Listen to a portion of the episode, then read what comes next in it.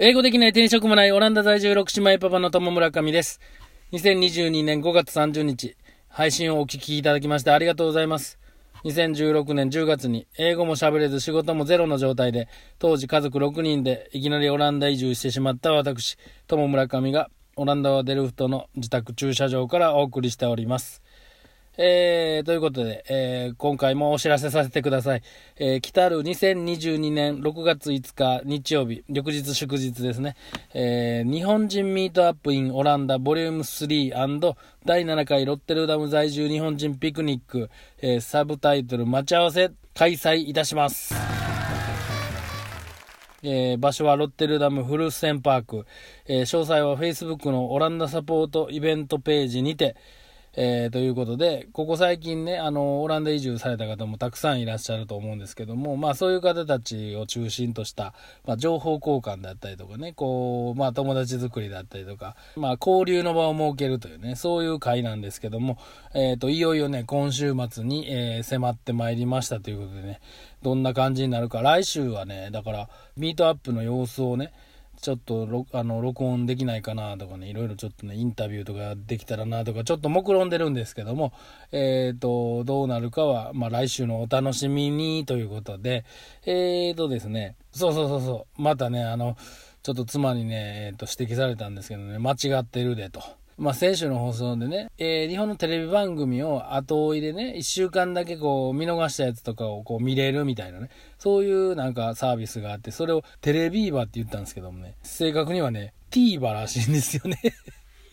僕はもうてっきりね、テレビーバー、テレビーバーってね、あの、言うちゃってたんですけどもね、ティーバですって言われて、えーみたいな。恥ずかしいみたいな。さらっとね、テレビーバー言うてしもってましたけどね。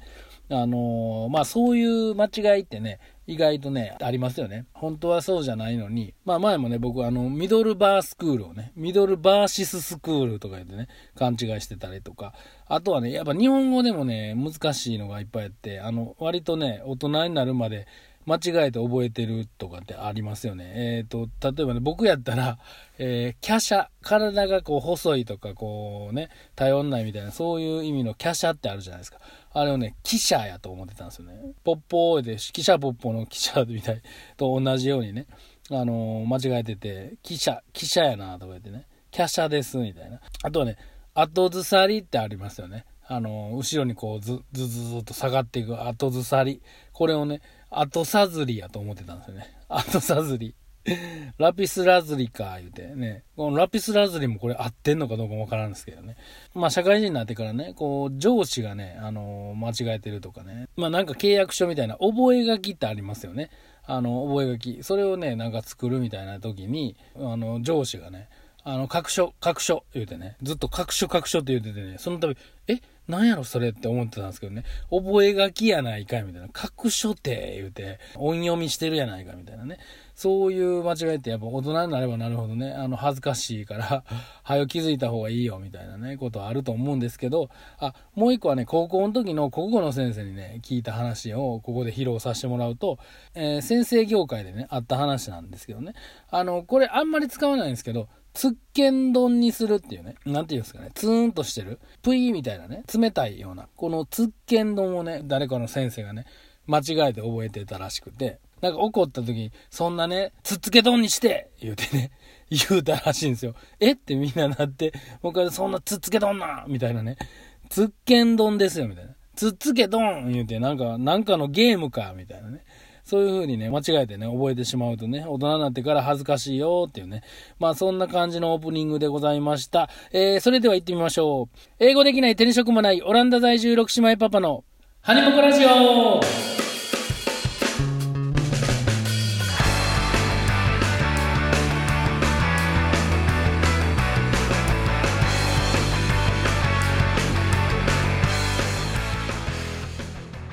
この配信はオランダにお住まいの日本人同士の情報交換やつながりの場を創造する日本人ミートアップインオランダの提供でお送りいたします。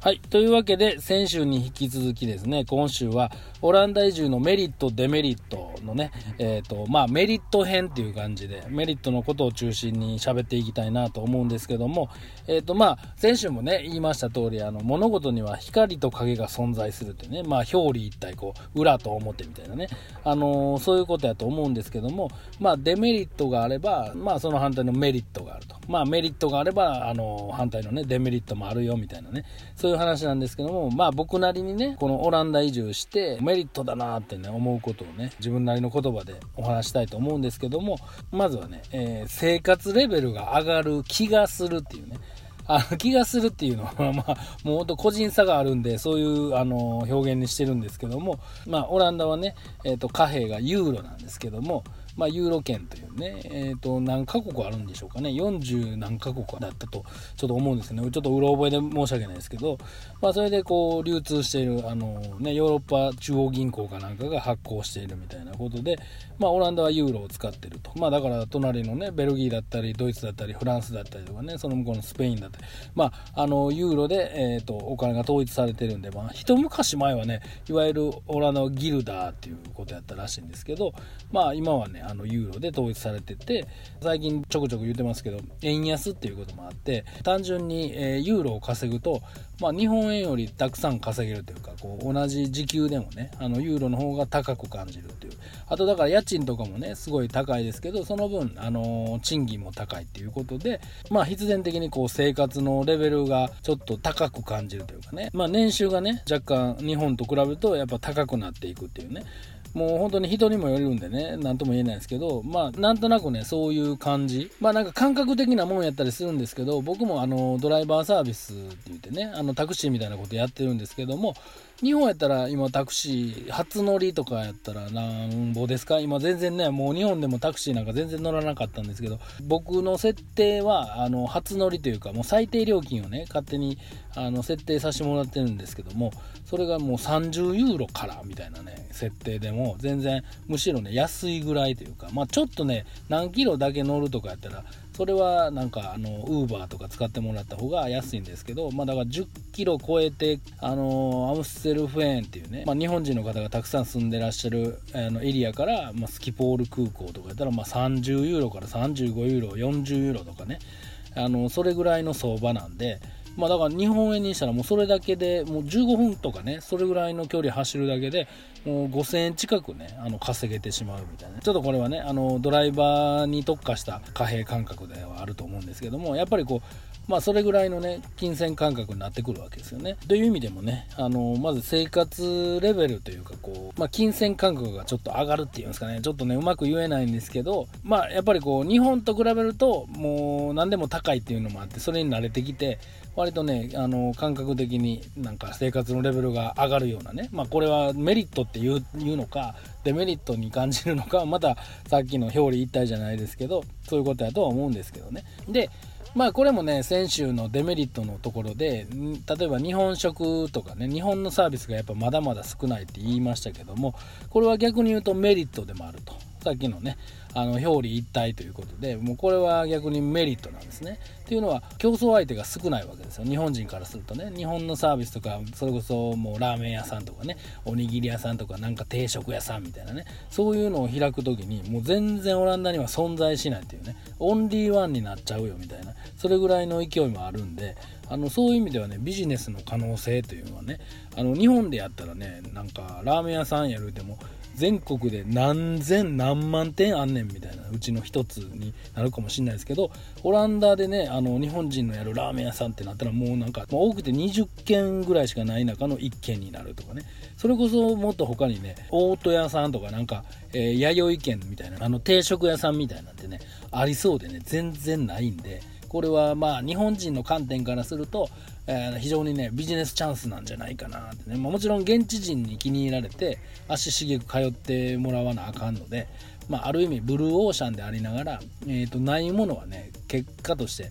どうなるかわからんっていうね。それはデメリットなのかもしれないですけどでも起業するという意味ではもう圧倒的にメリットの方が多いなとねそういうふうに思うわけですね。まあ何度も言ってますけど僕も日本人ドライバーって言ったら本当にもうオンリーワンに近い感じなんでもう本当にねありがたいことに仕事がもう次々にねまあちょっと物運びたいとかねちょっとやっぱ早朝に移動したいけど現地タクシーやったら不安とかねあの言葉が通じひんからトラブった時にどうとかねそういう時にやっぱこう日本人同士やったら安心するっていうことでまあ本当にねもううまくいったなっていうねもうビジネスの可能性が多いっていう意味ではもう非常にメリットやなと思うわけですね。でお次これもねあのずっと言うてますけどそれが目的で来てるみたいなところもね僕らもあるんですけどやっぱ子供の教育環境ですね。これはもう本当にね、もう何度も何度も言うてるんで、もうええわっていうね、ことになるかもしれないですけども、やっぱオランダは、えっ、ー、とね、もう移民であれ、オランダ人であれ、関係なく、子供はですね、えー、住んでたらね、もう17歳いっぱいまではもう完全に無償なんですよね。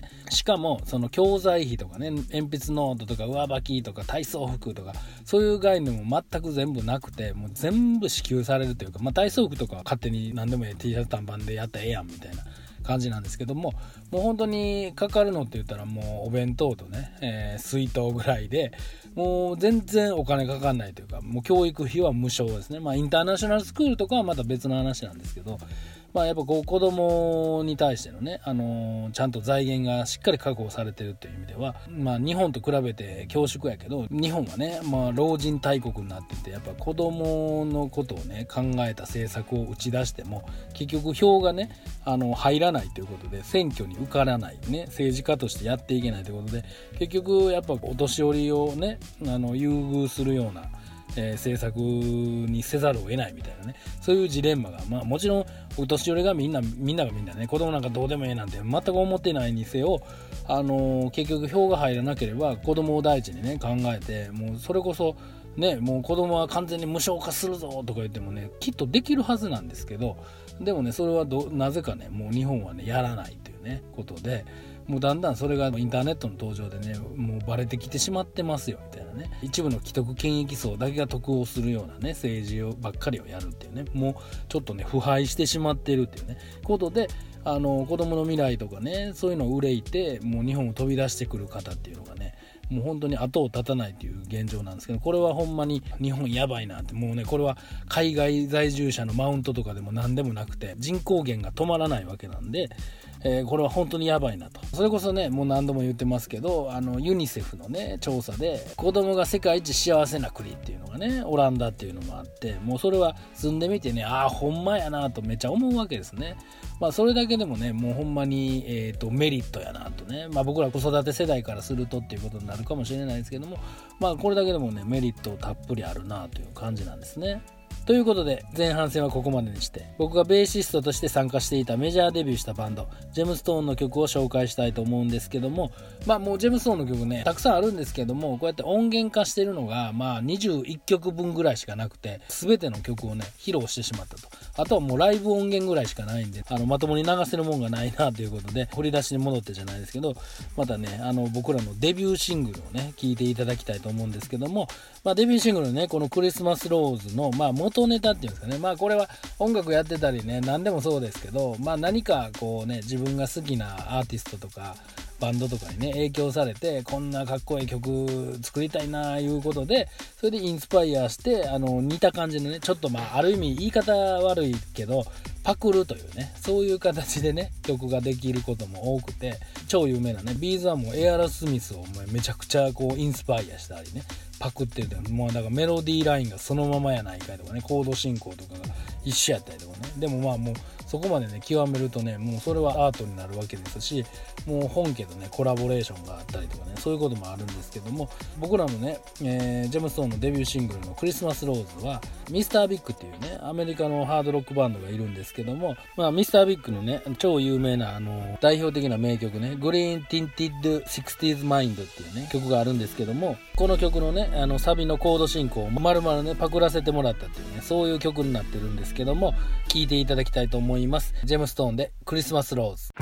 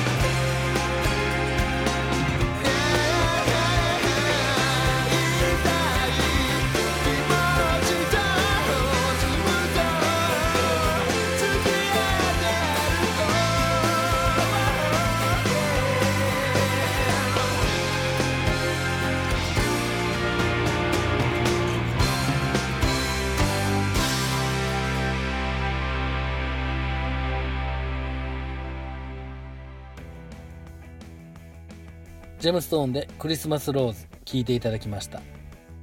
この配信はオランダにお住まいの日本人同士の情報交換やつながりの場を創造する日本人ミートアップインオランダの提供でお送りいたします。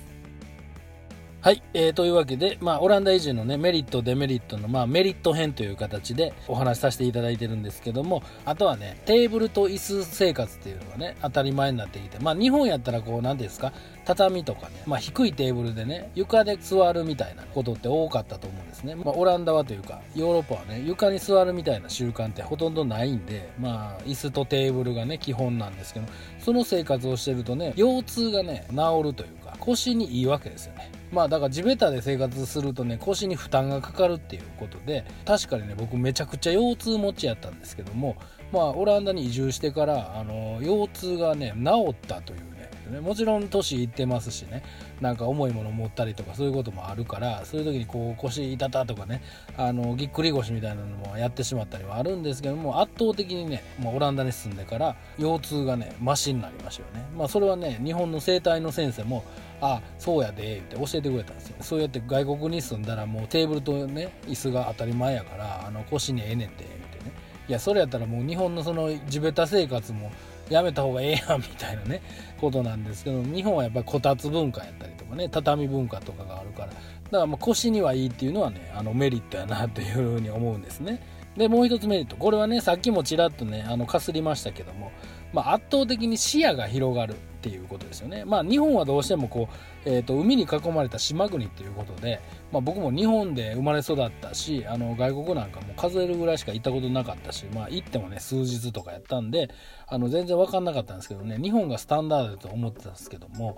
えー、ともう圧倒的に日本はねもうガラパゴス化しててインターネットにつながってるとはいえやっぱ外国とのねこの温度差ってすごいんですよね。それはまあこうやって、えー、と日本を飛び出して外国に住んだから、まあ、さっきも言うたけど、えー、と外国に住んでるのを自慢したいマウントとかでも何でもなくて、えー、ともう出たことでもうこう俯瞰で自分の住んでた日本をこう見れるというか世界に流れてるこの情報ってやっぱ日本の中にいて入ってくる情報とは全く違うというかもうかなりねあのグローバルな情報。それもねあのオランダっていうのがこうヨーロッパ大陸の一つっていうことでまあこういろんな国がこう隣接してるっていうね、まあ、車とか、まあ、徒歩とかでこう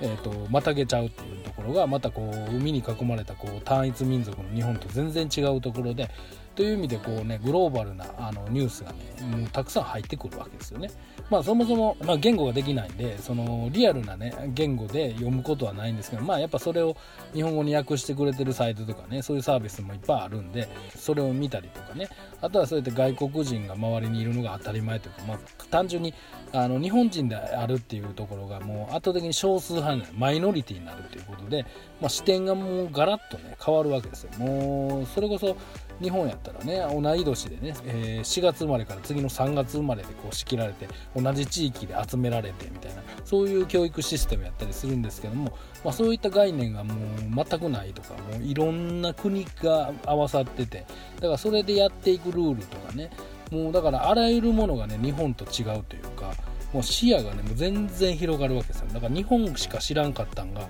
もうなんと狭いことやったんやということでねもうめちゃくちゃ気づかされるんですよね。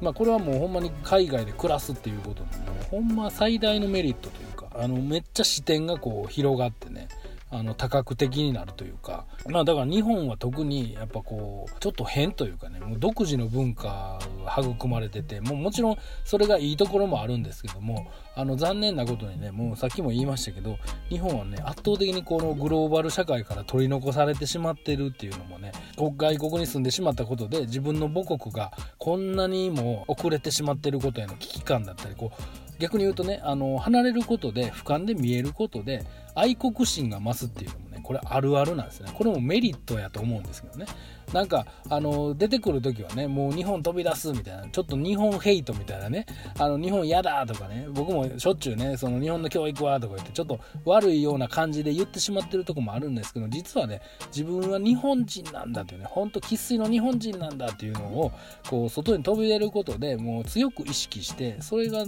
あの、すごくね、誇りに思うことやったりもするわけですね。ってなってくるとね、自分の国はもっと世界に誇れる国であってほしいという気持ちから、まあどうしてもね、日本が周回遅れになってるとかもう全然グローバルの波に乗れてないということへの苛立ちとかねジレンマがすごく強くなってしまってそれがこうどうしてもね日本にいる方にははいはい海外在住者マウントでしょみたいな風に取られるんですけど違うんですと。もうほんまに日本やばいですってもう必死でこうね津波が来るから崖の上に逃げろってもうずっと言うてるのに 何言ってんねん津波なんか来えへんわみたいなねそういう感覚ですよね。まあ例えがちょっと違うかもしれないですけども。だからね本当にねこうやってあこの話になるとね熱くなってしまうんですけどね。本当にねもうなんとかねまあ僕らはね子育て世代っていうのもあって自分の子供たちがね、まあ、日本人として、えー、と外国で育ってるんですけどやっぱり故郷である日本をね好きでいてほしいし、まあ、子供たちもこう離れることでね住まないということで日本のことをもっとね、あのー大好きになったりとかねそういうメリットもたくさんあって、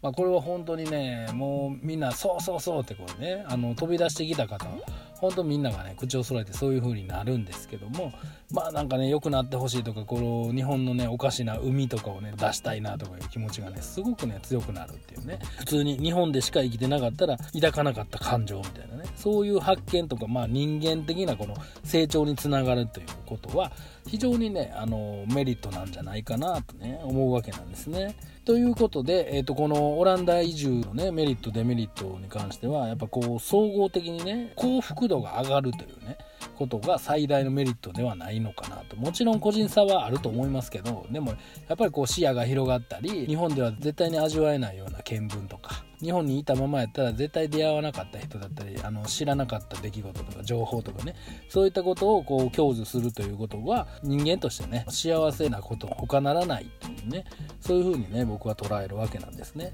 ということであのオランダ移住のメリットデメリットのメリット編という形になりましたけども、まあ、トータルでね、まあ、オランダ移住はおすすめですよみたいなねそういうふうに今回は締めくくりたいと思います。ということで今回のハニムコラジオはこの辺でまた次回さようなら。バイバイ。